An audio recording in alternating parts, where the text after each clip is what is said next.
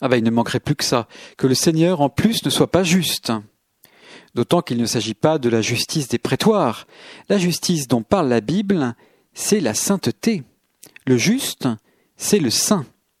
On ne peut être juste que si on habite avec Dieu.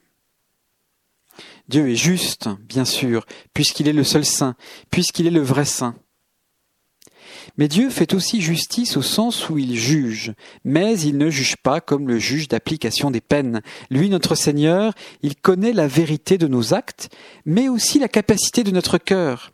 Il juge comme un père, pas comme un père fouettard, mais comme le père de la parabole du fils prodigue, celui qui accueille dans la joie et le festin le sale gosse qui rentre penaud et crotté à la maison.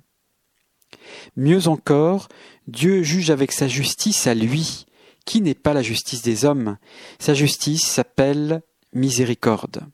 Sa justice pardonne, réconforte, console, guérit et répare. Dieu est juste.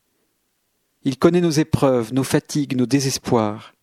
Il parie toujours sur la réhabilitation du coupable. Il regarde le moindre geste généreux que nous faisons.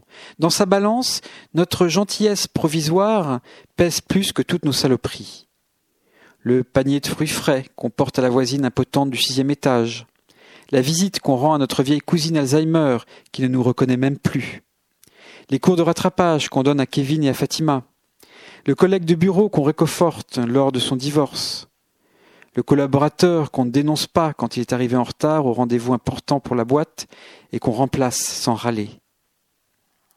Apprends-moi cette justice-là, Seigneur.